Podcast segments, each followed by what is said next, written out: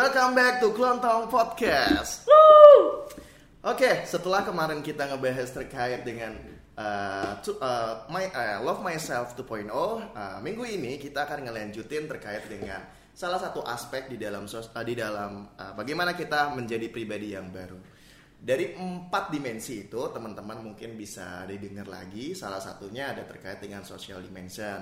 Salah satu caranya adalah kita perlu mencari wadah buat kita mengembangkan bagaimana kita bisa mengembangkan diri terkait dengan hal tersebut. Nah, minggu ini uh, Klontong akan nge uh, nggak minggu ini juga sih, bulan ini, Le. Yes, yes, bulan, bulan ini, ini. kita akan ngebahas terkait dengan wadah-wadah, nggak cuma ember, wadah-wadah yang mana kita bisa uh, apa ya namanya ya, ma- Kita isi. kita isi, Kita isi.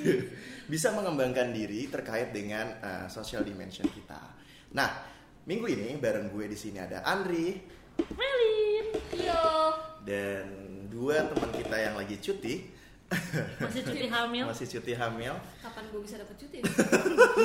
Gak bisa, Pak. nggak Nggak bisa nggak bisa Itu yang masih pesta bikini. iya Bisti ini Gibran masih ngurusin ternak ayamnya yang ternak nggak ayam. bisa berbuah. katanya spermanya nggak Buah. bisa Telur. Kok ber- eh tapi gue mau nanya dulu deh biasanya eh, apa sih isunya biasanya yang ada di Indonesia terkait dengan sosial itu Yang paling sering dilakuin ya? Ah. Kalau gue pendidikan hmm. Yang iya gue ikutin sih. benar Cie, Wis. iya, keren banget Kyo Mareta. Boleh kasar Boleh kasar fakta unik Kyo Mareta nomor tiga bikin anda tercengang Ini Nggak? menit.com.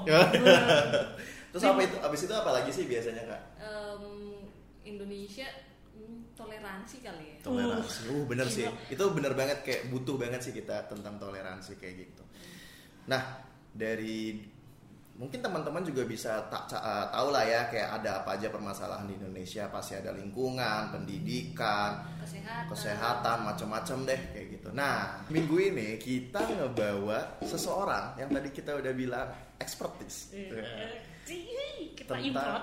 kita import import kita impor kita datang langsung eh kita datang langsung nih ke Kita Kantornya.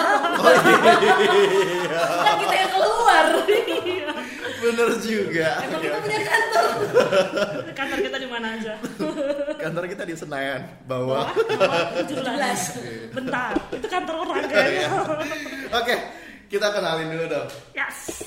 Siapa Seorang lelaki eh, yang sudah handal di bidangnya, Iya. Cila. Tadi mau ngapain? Ya kita panggilkan Bangsat. Lagi ngomongin kasar Maaf nama lengkapnya. Satria. Eh, Satria Ugahari. Cila. Oh, yes. Kita panggilkan Bapak Satria Ugahari. Kiu, Sobat receh. Gak gitu Pak. Enggak Ini gitu juga ya. biasa ya Kita lagi di kelontong Pak. Iya, Hai iya. hai dulu halo halo Hai. gitu. Kasih tepuk dulu Ah, kasih tepuk tiga Jangan kali. ciri khas Ciri khas Tepuk toge.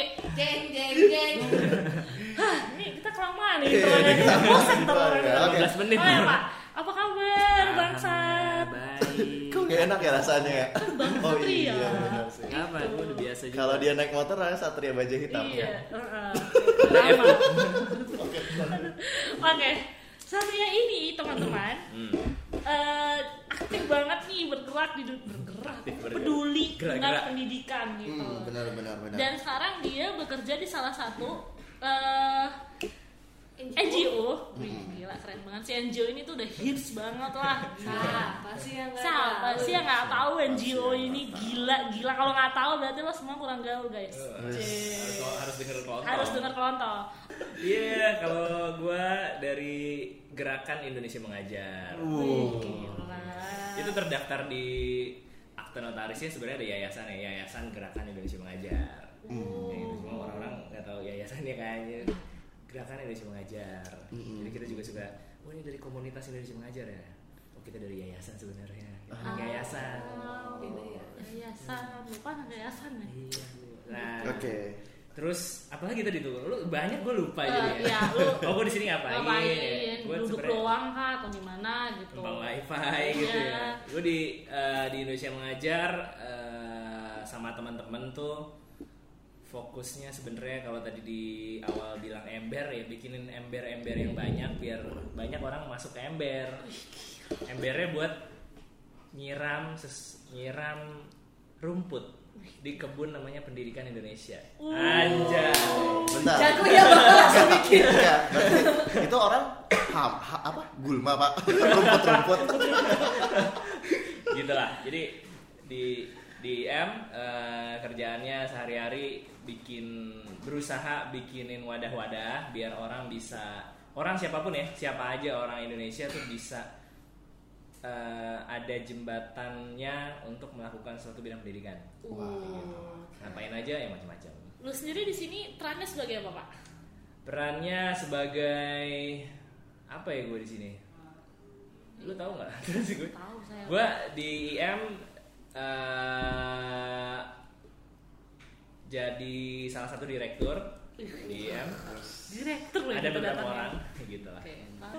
gue di IM dari 2014 tapi IM sendiri udah berdiri dari 2010 2010 Oh, berarti udah 9 tahun ya? 9 tahun. Kita tahun depan mudah-mudahan 10 tahun. Wah, gila. Bubar. Bilang mudah-mudahan. Nyampe mudah-mudahan nyampe nih. Bentar, ini kan dia yang ngejalanin kegiatan ini kenapa dia yang doain gitu ya?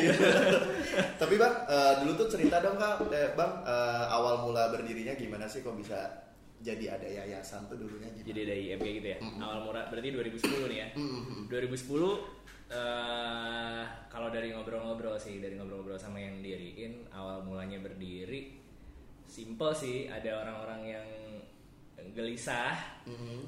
resah ini kayaknya kita harus eh, kayaknya pendidikan tuh gini-gini aja. Dan kayaknya pendidikan tuh masalahnya nggak habis-habis. Lalu gelisah gimana ya?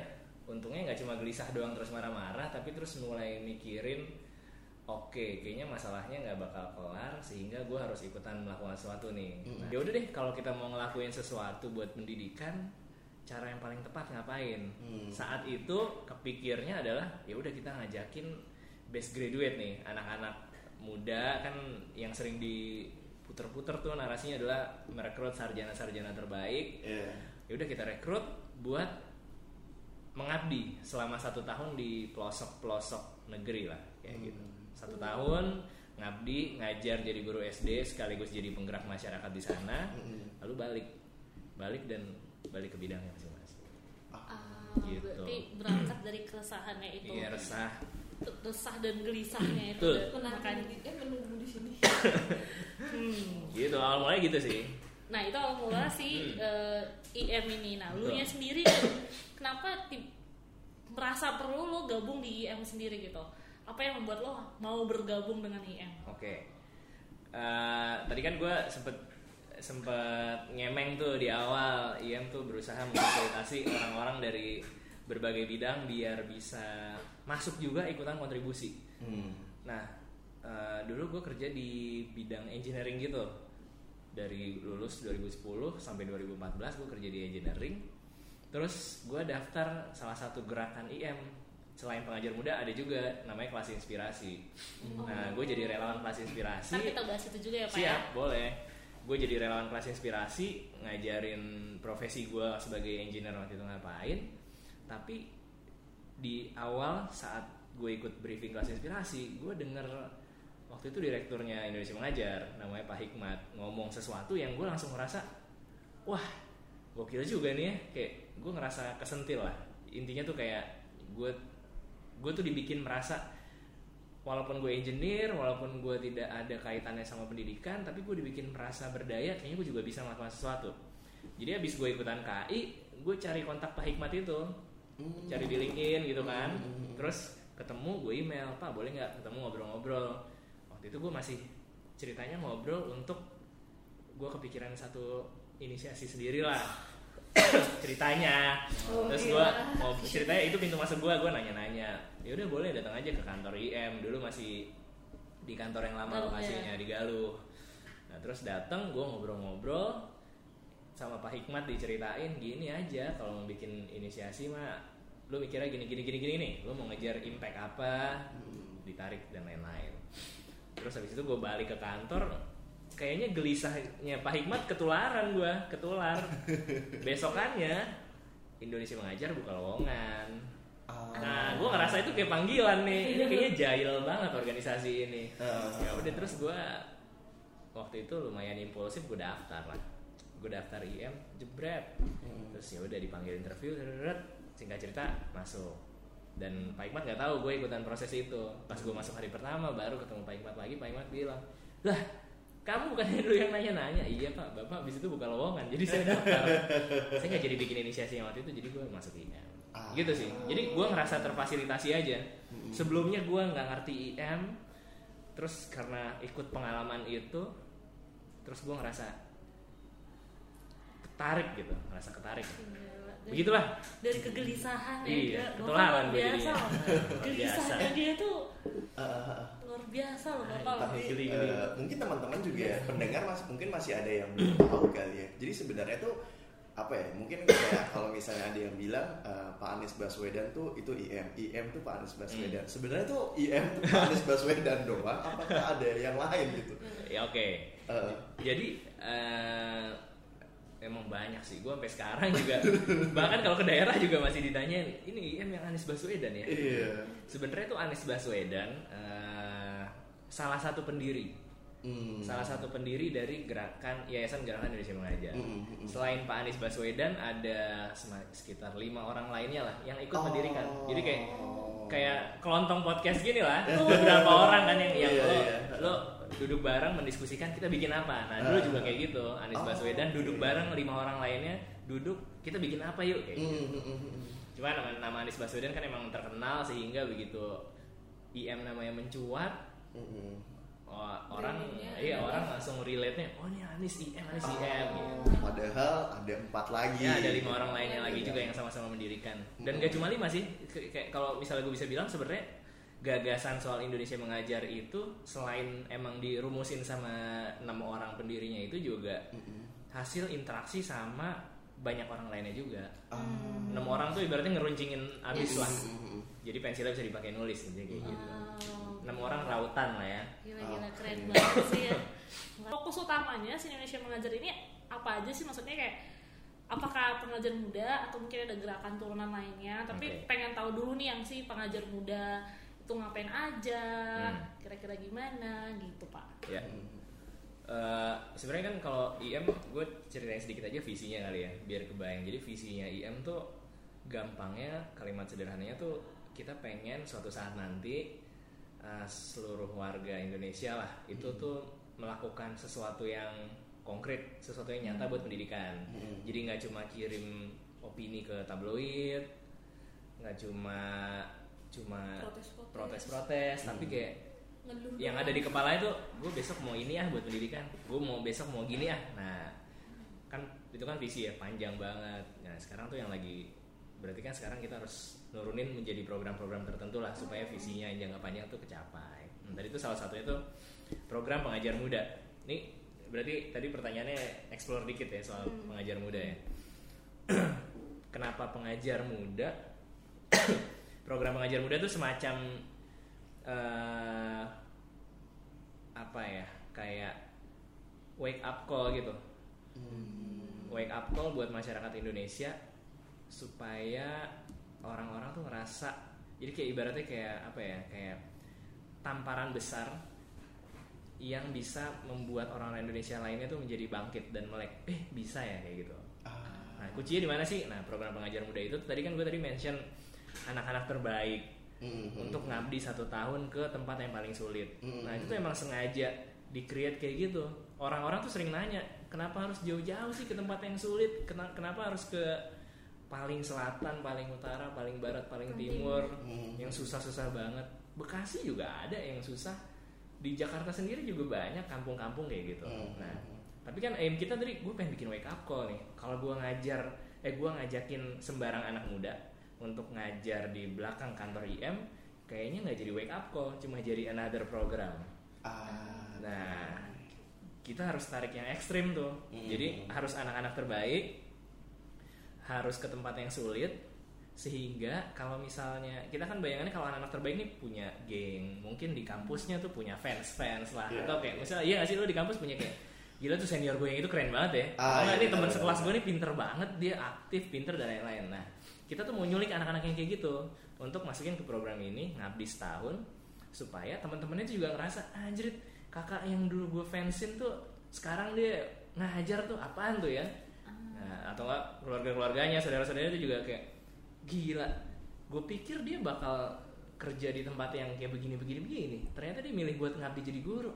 Anjir salut gue gue coba pengen cari tahu lah. Nah impact impact kayak gitu yang pengen kita kejar. Hmm. supaya tadi orang kemungkinan orang untuk melek sama pendidikan tuh lebih ada lah. Kayak gitu makanya anak-anak muda terbaik kita rekrut satu tahun ngajar eh, ngajar di pelosok jadi guru SD sekaligus penggerak masyarakat. Terus balik lagi.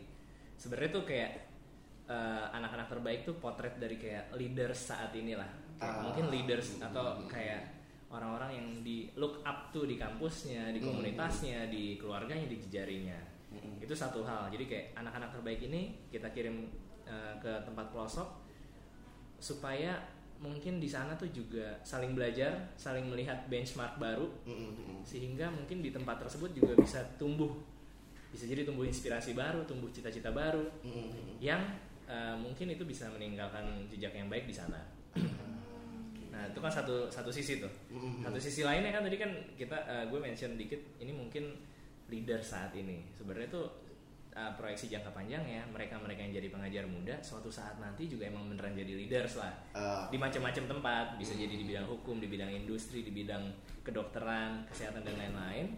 Sehingga ketika mereka ada di satu tempat jadi leaders di sana dan punya posisi yang cukup strategis dan harus decide sesuatu atau harus merencanakan sesuatu mereka pernah punya pengalaman keindonesiaan yang utuh satu tahun sehingga jadi lebih peka aja gitu lo Iya. kan kadang-kadang mungkin kita suka pemimpin sekarang kok nggak peka banget sih nah pengennya 10 tahun lagi Iya. 15 tahun lagi pemimpin-pemimpin Indonesia yang mungkin pernah jadi pengajar muda atau pernah tinggal setahun intensif di sana tuh tahu kalau kalau ngomongin Indonesia emang bukan ngomongin Jakarta. Tapi ketika dia ngomong Indonesia harus begini kita tuh yakin karena kita tahu dia pernah setahun misal di pedalaman NTT pernah setahun di pedalaman Majene pernah setahun di pedalaman Aceh Singkil pernah setahun di perbatasan Malaysia misalnya kayak gitu.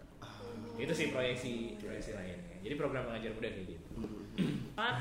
Nah, tuh kan tadi pengajar muda adalah fokus program utamanya teman-teman Indonesia mengajar gitu. Hmm. Nah, selain itu untuk teman-teman yang memang ingin tergerak bantu pendidikan, tapi Hmm. mungkin mentok Iya, karena tadi persyaratan- persyaratan tadi persyaratan itu tadi ya. yang belum menikah mungkin atau yang batasan umur. Mm-mm.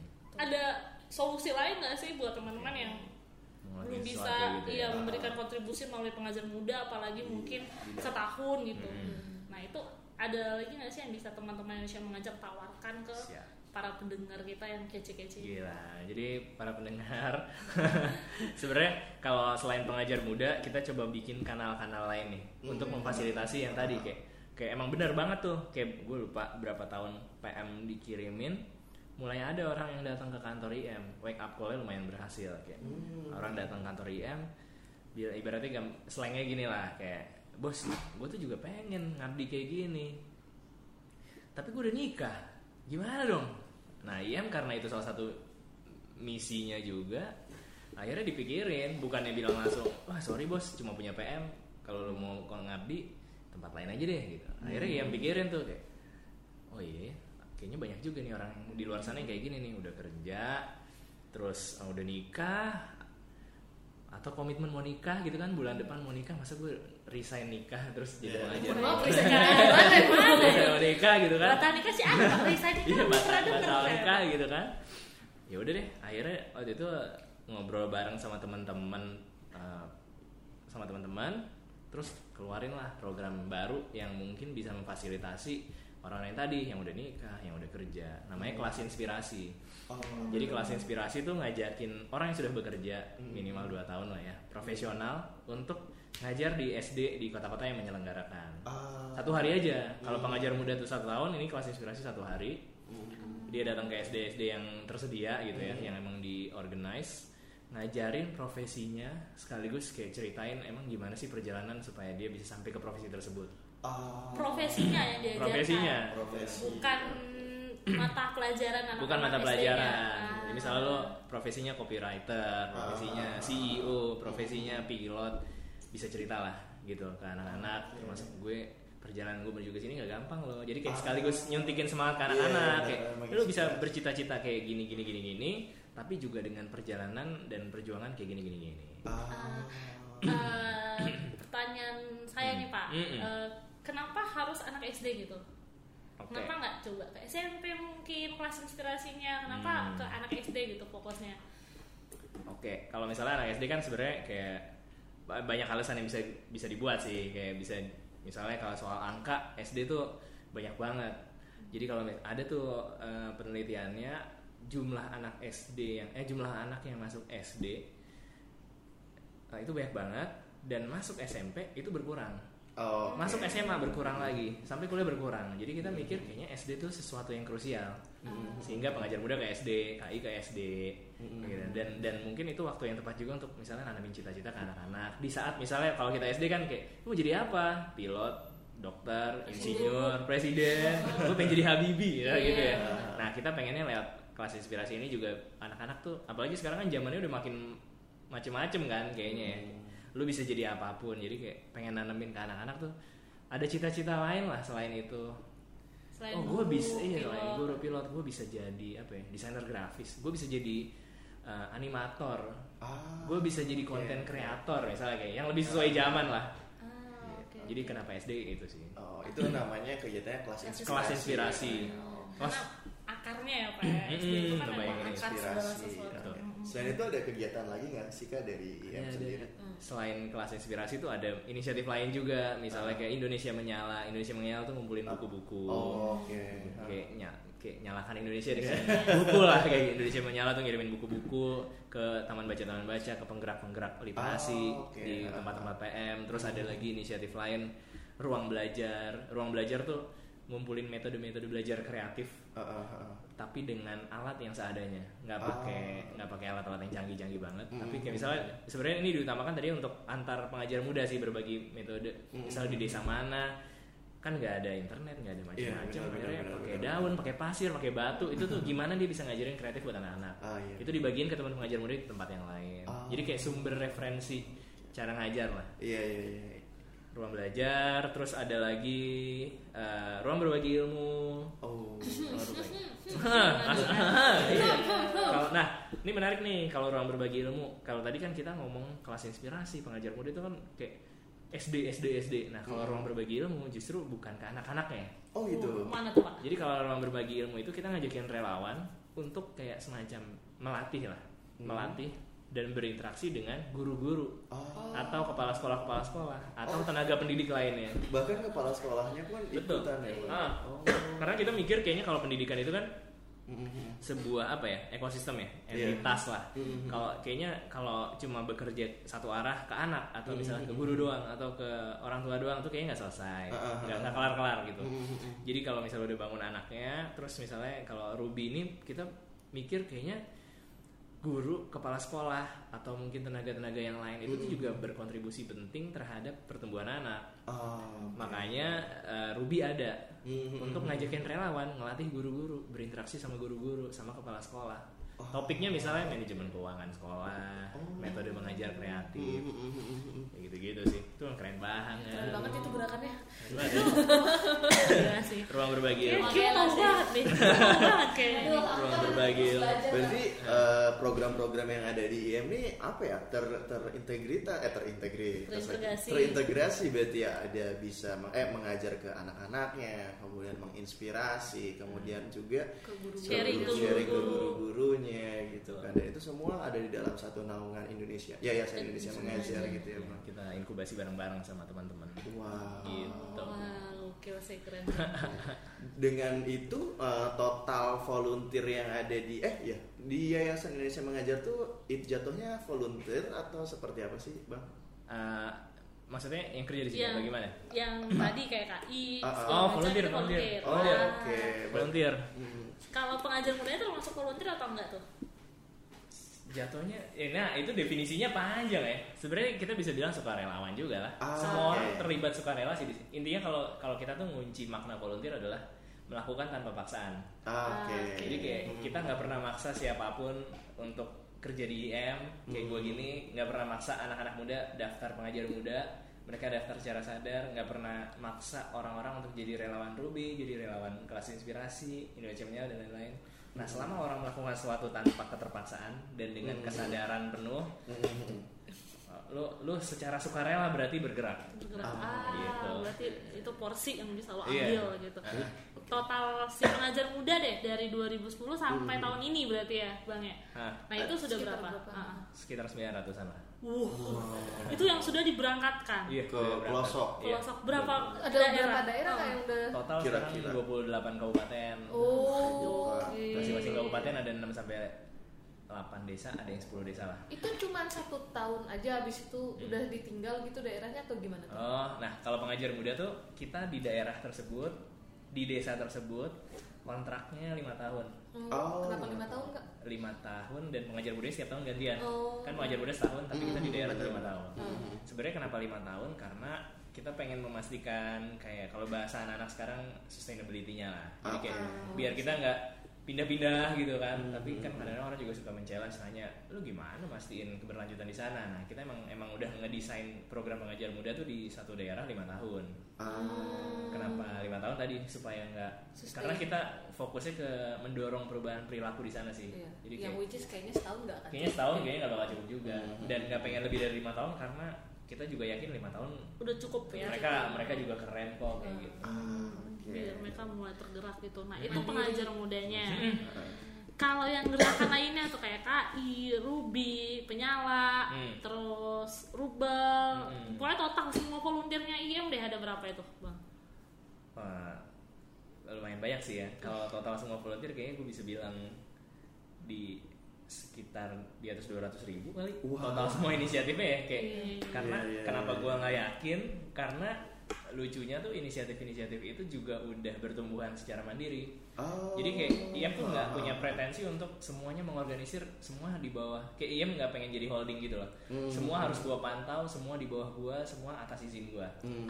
kita kan aimnya tadi kan jangka panjang adalah semua orang bisa berdaya melakukan Iya. sesuatu sehingga ketika kita ngeluarin model kelas inspirasi model ruang berbagi ilmu model Mhm. model Indonesia menyala model tembok media Mhm. itu kalau misalnya ada orang yang melihat dan tertarik Hmm.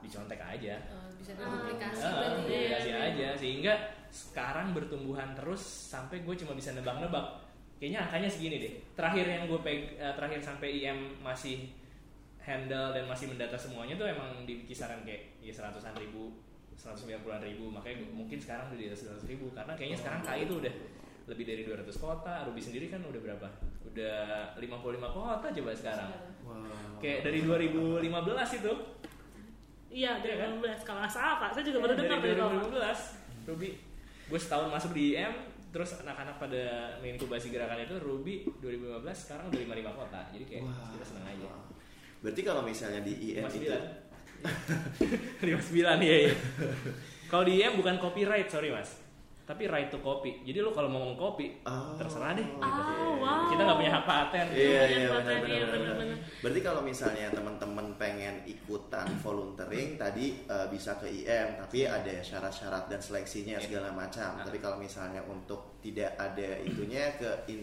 apa inisiasi IM yang lainnya tadi ya seperti kelas inspirasi, ruang belajar, ruang berbagi ilmu Iya. sama apa tembokpedia. Iya, Indonesia menyala Banyak Oke. ya inisiasinya. Dan itu masing-masing pasti punya akun akun media sosialnya dong. Media sosial ada. Ah, dan teman-teman mungkin bisa apa? Cek. Cek, Cek di media IG. sosialnya. Hmm. atau bisa ke at ind underscore mengajar. Nah dari Oh. situ mungkin bisa lihat yang lain. Iya. Oke. Heeh, gitu. itu di website IM juga ada kan soalnya penjelasan sedikit tentang inisiatif-inisiatif tadi tuh. Oh. itu bisa di direct juga kayaknya ke Oke. ke sosmednya atau ke website-nya kalau ada. Nah Sebenarnya yang bikin tadi inisiatif-inisiatif kayak KI atau Ruby, KI itu kelas inspirasi ya, Ruby juga ruang berbagi ilmu. Yang bikin mereka sampai sekarang bergulir terus dan gede terus tuh karena emang ada panitianya sendiri yang ngurus. Ah, IM sendiri sebenarnya kalau kalau ditanya sekarang orangnya berapa nggak lebih dari 10 Jadi Oh, kayak IM-nya ah, jadi kayak kalau misalnya nanya kalau mau daftar apakah harus lewat IM? Enggak, langsung sama panitia lokalnya aja, sama panitia sendiri. Jadi ruang berbagi ilmu ada ada panitia sendiri yang ngurusin mulai dari campaign, mulai rekrutmen, seleksi trainingnya briefing briefingnya sampai penugasan pelaksanaan. refleksi dan lain itu ada panitia sendiri. Kelas inspirasi pun juga kayak gitu. Walau jadi mau cek KI ada di mana? KI di Jombang KI di Balikpapan dan lain-lain. Masing-masing punya panitia sendiri. Oh. jadi kayak diorganize sendiri lah jadi kalau daftar pasti yang ngurusin dan yang akan ngelihat semua aplikasinya itu panitianya Uh, Gitu. ada kriteria khusus nggak sih bang? gue bisa bilang sih kalau masing-masing inisiatif tadi kayak KI, Ruby, Tempo Media eh, itu masing-masing punya kriteria masing-masing Ah, tergantung kebutuhan tugasnya nanti ngapain kayak misalnya kalau Ruby kan eh, ngajakin profesional untuk ngelatih guru-guru nah Hmm. itu pasti kriterianya berbeda sama kelas inspirasi yang ngajarin profesinya SD. ngajarin anak SD jadi kayak itu tuh pasti kriterianya beda-beda Tembokpedia misalnya kegiatan mural di kampung-kampung itu juga kriterianya beda-beda Ah. Ah, Gitu. sama ya kayak tadi juga pengajar muda kriterianya yang Beda tadi lagi. itu yang Ah. disebutkan sama bang Sar. Ah, Tadi kan kita udah ngebahas terkait dengan apa uh, IM-nya itu sendiri bagaimana, inisiasinya itu bagaimana, terus cerita juga programnya seperti apa. Ada cerita menarik nggak sih kak, bang? Kita panggilnya kak atau bang ya? Pokoknya itulah ya. Bebas. Kita uh, ada cerita menarik nggak sih uh, dari IM itu sendiri atau dari inisiasi-inisiasi itu sendiri, misalnya dari relawannya seperti apa atau dari uh, masyarakat di lokalnya seperti apa? Ada cerita menarik nggak sih yang mungkin teman-teman juga kan wah seru cerita Iya. menarik ya. cerita menarik kayaknya lumayan banyak sih ya tapi. Yang sering seringnya tuh gitu. yang paling kena ya seringnya Ah. tuh sederhana banget sih jadi kayak eh, ini gue diceritain sama teman pengajar muda Ah. yang dia ngajar di Pegunungan Bintang Pegunungan Bintang Kabupaten Pegunungan Bintang tuh di Papua dan dia Oh. berbatasan langsung sama Papua Nugini Wow. Nah, itu berarti Ah. puncak Jaya Jaya dong pak. puncak, Mandala. di sana Ah, puncak oke. tertinggi kedua di sana gitu Oh iya iya. Nah. Oksibil ya pak. ya Kabupaten Jago ya gue geografinya. Gila saya. baca RPUL ya Iya. RPUL. Iya. buku Kelihatannya pendengar-pendengar ya. Ini umurnya berapa nih? RPUL. ini ini gue kena banget sih jadi eh, dia dia cerita Eh, dia nggak pernah merasa rasanya tuh upacara tuh selama ini dijalanin biasa aja lah Oh iya iya. iya. kayak gue sendiri juga kayak gue kalau nginget-nginget masa gue upacara dari SD SMP SMA tuh kayak ya udah gitu aja iya ya udah gitu aja dan cenderung kayak males deh gue pura-pura sakit atau Iya, iya, kalau bener. nyanyi kan gue cabut kalau gue Iya, nyabut kan kayak pura-pura telat jadi Iya. empat gerbang eh, gerbang tuh udah ditutup terus gue ngerasa biasa aja tapi begitu denger cerita dia itu kayak anjir iya ya jadi tuh dia cerita waktu itu suatu hari lah dia pengen upacara hari Senin eh, dan tiba-tiba kayaknya upacara jadi nggak bisa berjalan karena tiang benderanya roboh Oh. tiang bendera roboh kan Oh, oh, oh, oh. nah terus dia bilang lah padahal misalnya gue kalau nggak salah anak-anak itu kayak udah berlatih gitu anak berlatih ada petugas upacara ya gini gini, Hmm. gitu terus habis itu dia bilang kayak gitu di luar dugaan anak-anak tuh kayak ngerasa kecewa dan kayak wah masa nggak jadi sih dan Hmm. ada satu anak yang eh, ini kalau gue nggak salah sebut namanya tuh Domalikus Kalakmabin. Tapi mo- mohon maaf kalau misalnya salah tapi gue ceritain namanya Domalikus Kalakmabin. Gue pernah nulis itu tentang ini. Nah, anak itu inisiatif langsung balik ke rumah. Heeh. balik ke rumah buat ngambil parang dan anak itu langsung masuk ke hutan Heeh. langsung nebangin batang pohon Heeh. dan batang itu dibawa ke sekolah untuk jadi tiang bendera gantinya. Gila. eh gue dan akhirnya upacara jadi berjalan Iya iya iya. terus iya. gue diceritain cerita itu gue ngerasa anjing upacara gue selama ini kayak di sana upacara tuh Antusias. penuh perjuangan Iya gitu iya benar benar benar. benar. ih, gila sih buat upacara tuh kayak nggak segampang mungkin kita tuh jadi kayak gitu karena fasilitasnya emang Gampang. semua Iya, Iya, benar, tapi benar, ternyata benar, ada benar, gitu. bisa iya kayak Ah, ah, ah. wah itu menarik banget menurut gue sih jadi kayak itu bagian cerita yang gue kena gitu Iya. di samping cerita lain banyak lah ya kayak Iya. inspiring banget tentang Hmm. orang yang berjuang dan lain-lain tapi entah kenapa tuh ceritain itu gue langsung ngerasa anjir gue nggak bersyukur banget upacara gue selama ini kayak Jomplang selama banget ya. iya jomplang banget selama ini gue upacara asal-asalan gitu. gitu sih Iya, merinding ya. Jadi pengajar muda itu luar biasa ya. ngeliatin hal-hal sederhana kayak sih gitu iya kayak lebih menghargai hidup nggak sih Iya, Gila, bener-bener. gokil, gokil. Eh, nah balik lagi nih ke pengajar muda nih apa Hmm. sih yang teman-teman tawarkan Hmm. sampai nih si orang-orang keren ini Hmm. anak-anak muda yang keren ini itu mau jadi pengajar muda, muda. mendedikasikan maksudnya ya? Iya, teman-teman pengajar muda dulu nih, Oh, setahun. udah ya. Heeh. apa yang kita tawarin ya kita tuh kita nggak kasih janji manis sih yang pasti di depan kayak Cukup laki-laki yang janji manis. Cukup mantan. Mantan. Oke. gue nggak ah, kita di IM nggak nggak ngasih janji kayak lu jadi pengajar muda dong kalau jadi pengajar muda lu ntar bisa jadi menteri. Kalau jadi pengajar muda lu nanti bisa dapat kerjaan bagus. Kalau jadi pengajar muda lu kita gaji 10 juta deh. Nah, kayak gue. itu nggak kita kasih karena kita sadar pengajar muda bukan soal kompetisi benefit sama tempat-tempat lain. Kayaknya jadi yang kita tawarin atau kita janjiin adalah lu mau nggak sih eh, setahun aja nggak seumur hidup kok setahun aja lu ngabdi deh buat bangsa lu. Eh, lu kenalan lu berinteraksi lu mengenal lebih jauh lalu lu bekerja bareng-bareng di sana sama orang yang emang udah lama tinggal di sana di pelosok Indonesia. Dan mungkin karena lu bekerja di sana dengan hati lo mungkin footprint lu akan membekas selamanya di sana. Gitu. Oke. Wah. sekaligus angle-angle lain yang menantang lah. Misalnya lu katanya anak muda masa nggak berani? Kayak gitu. Dia kayak gitu-gitu lah tapi dia kita nggak janjiin apa-apa sih kayak ngasih lu akan kalau jadi pengajar muda lu akan berkorban gini gini gini, gini. Misalnya. Wow, bener. gitu aja sih Nah kebetulan nih teman-teman kita tuh sebenarnya recordingnya itu di kantor Indonesia aja. Nah tadi sebelum kita mulai proses recording kita sempat keliling-keliling kantor IM dulu nih, gitu. Kita tour, office tour. Office Nah, tour ya Gak sengaja gue menangkap satu tulisan Satu tahun mengajar seumur hidup menginspirasi Wah. Jadi bisa kebayang gak sih teman-teman murid-murid SD di sana yang diajarin sama teman-teman pengajar muda Mereka tuh gak tau ya, gue tuh ngerasa kayak Pasti mereka akan inget nih, ini dulu bapak guru yang ngajarin saya sampai gue bisa kayak gini. Iya sih, itu salah satu juga ya tujuan teman-teman IM membuat si mengirimkan pengajar muda ini ya untuk menginspirasi menginspirasi adik-adik yang ada di sana gitu. Dan mungkin ya bener bukan 10 tahun nih apa sih Hmm. tantangan terbesar dari teman-teman IM menjalani, Menjalani. eh, yayasan ini dari Oke. pengajar mudanya dulu deh. Maksudnya apa sih tantangan terbesar teman-teman sehingga bisa mengirimkan pengajar muda ke beberapa daerah? Udah 25 kabupaten 28. eh 28 kabupaten. Nah itu apa tantangan terbesarnya? Hmm. pun demikian dengan gerakan turunan lainnya. Apa sih Oke. tantangan terbesar teman-teman? Tantangannya ini kayaknya general sih. Ini tantangannya kayaknya berasa dan emang kita rasain di keseluruhan urusan lah nggak cuma pengajar muda tantangannya adalah mencoba beradaptasi sih. Kayak kita juga yakin kayaknya belum tentu pengajar muda ini bisa program pengajar muda itu bisa 100 tahun bisa lama banget kayak gitu. Mhm. jadi tantangannya adalah selalu mengadap ah, beradaptasi sama zaman. Jadi kita selalu ibaratnya check and balance gitu. Program PM tuh gimana sih? Masih relevan apa enggak? Ah. KI itu masih relevan apa enggak? Oke. UB itu masih relevan apa enggak? Dan gua rasa teman-teman pengelola inisiatif-inisiatif tersebut pun juga mungkin mengalami tantangan yang sama misalnya kalau kita nggak ciri-cirinya adalah kalau kita nggak berhasil beradaptasi inisiasinya jadi nggak rame Hmm. dan tahu-tahu jadi berganti sendiri jadi inisiasi lain Ah. kayak gitu jadi kayak kadang-kadang orang nanya kan kayak emang PM mau sampai berapa tahun menurut gue atau menurut kita ya kalau udah nggak relevan nggak usah jadi nggak usah ada PM tapi pasti ada program baru yang tetap ngejar pendidikan tapi yang lebih relevan sama zaman misalnya kayak gitu.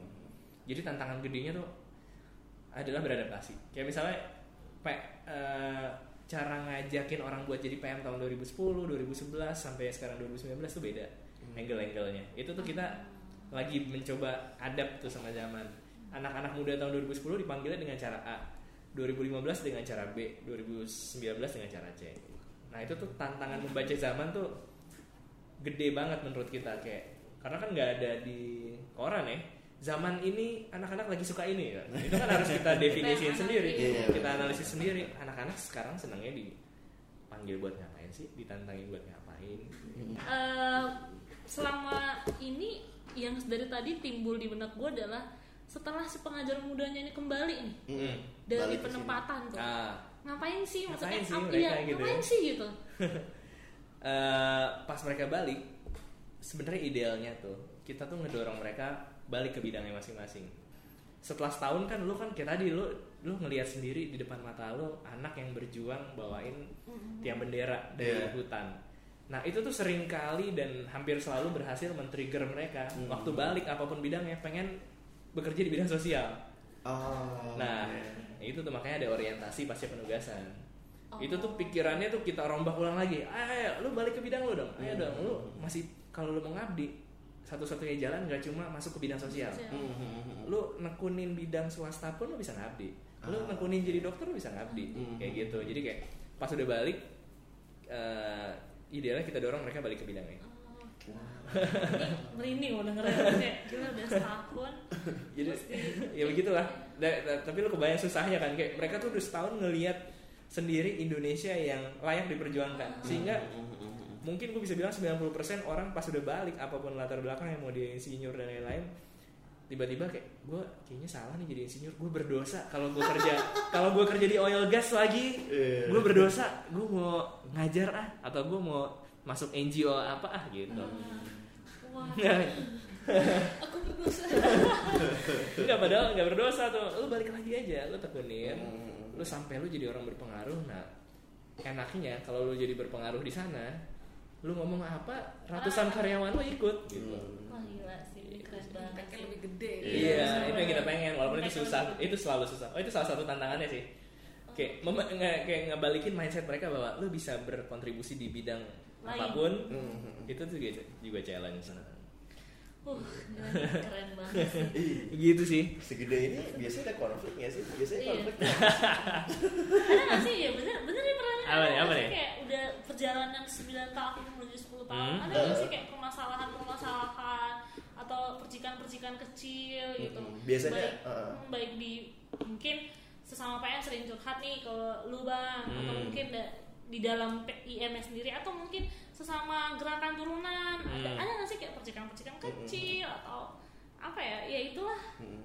Percikan tuh sering ada karena ekspektasi tuh beda. Misalnya kayak apa ya? Misalnya ada ada inisiasi gerakan yang kan menjelaskan konsep tadi bukan copyright tapi right to copy itu kan nggak gampang ya, nggak gampang. Misalnya orang kan mungkin emang tendensinya KI atau Ruby atau Tempopedia ini di bawah IM sehingga apa pun IM harus punya jawabannya Hmm. kayak gitu. Ah. Padahal IM tuh uh, embrace lu mau ngembangin kayak gimana boleh selama tetap ada manfaatnya kayak gitu. Hmm. Nah tapi kan itu kan berarti kan IM mikirnya gini, inisiasinya misalnya mikirnya gini, akhirnya ada percikan lagi. Tapi ya balik lagi, IM eh, kita maunya menyelesaikan secara dewasa, duduk bareng. Ya udah ekspektasi lu apa sih? Ekspektasi gue gini, ketemu ekspektasinya kita coba, terus kita monitoring lagi gimana.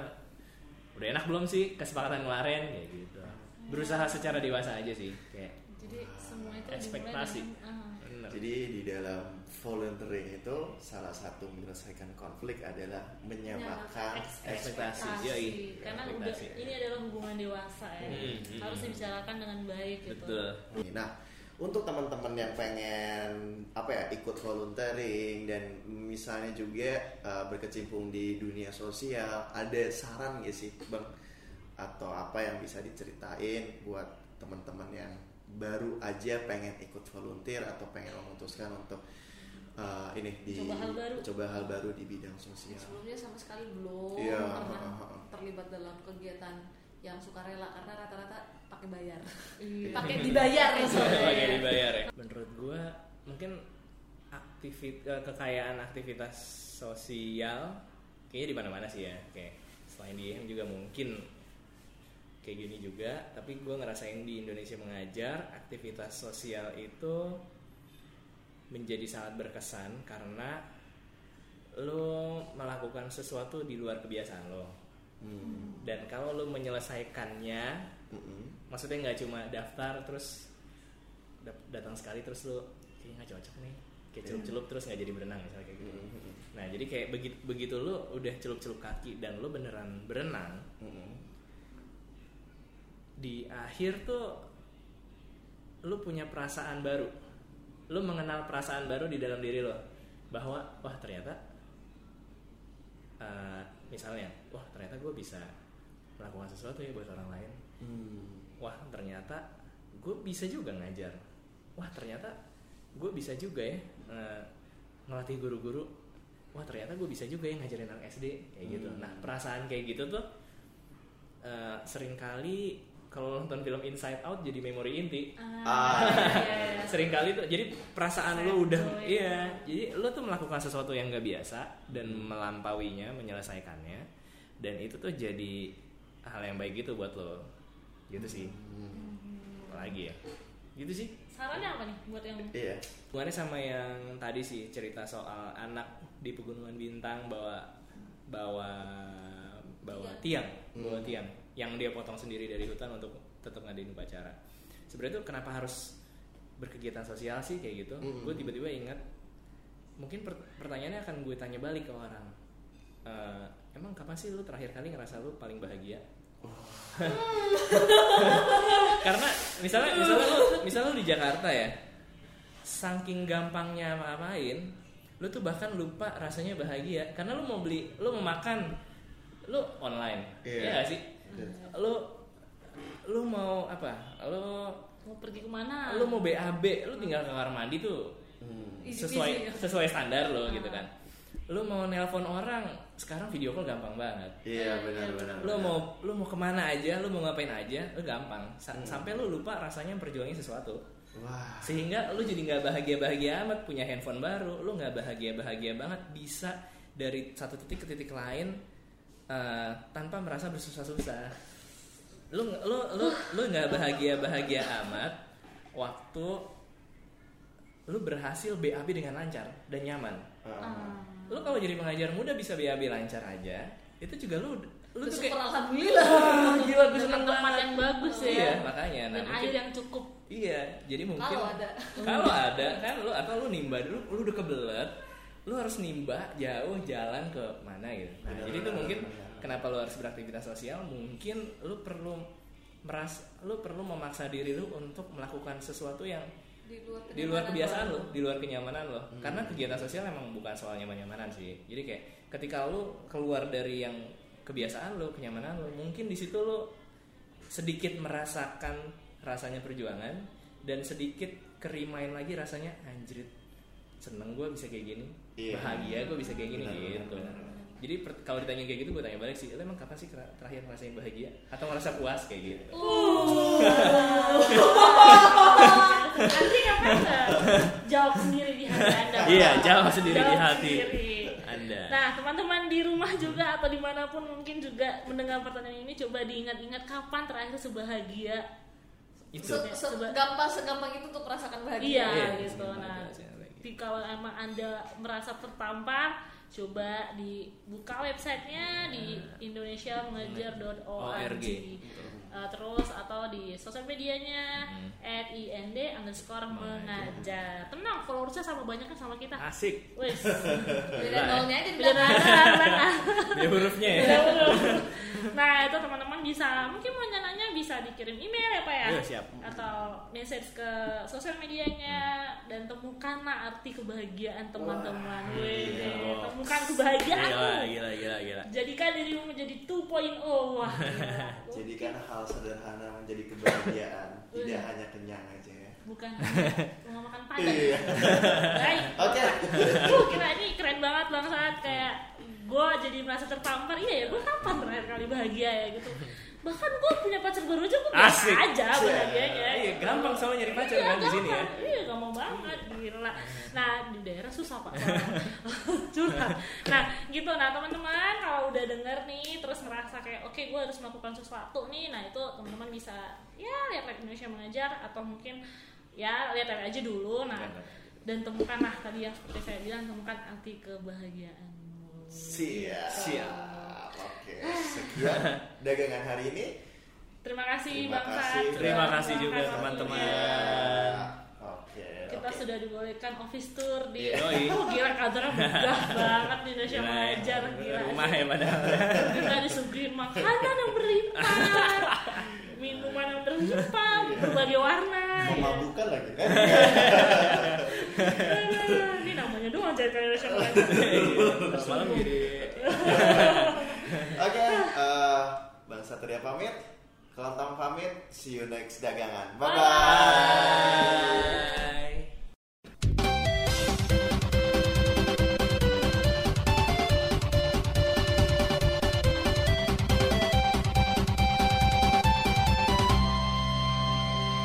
Bubar coy. Set dah, beli kagak nongkrong iye. Jangan lupa cek bacotan kita berikutnya ye.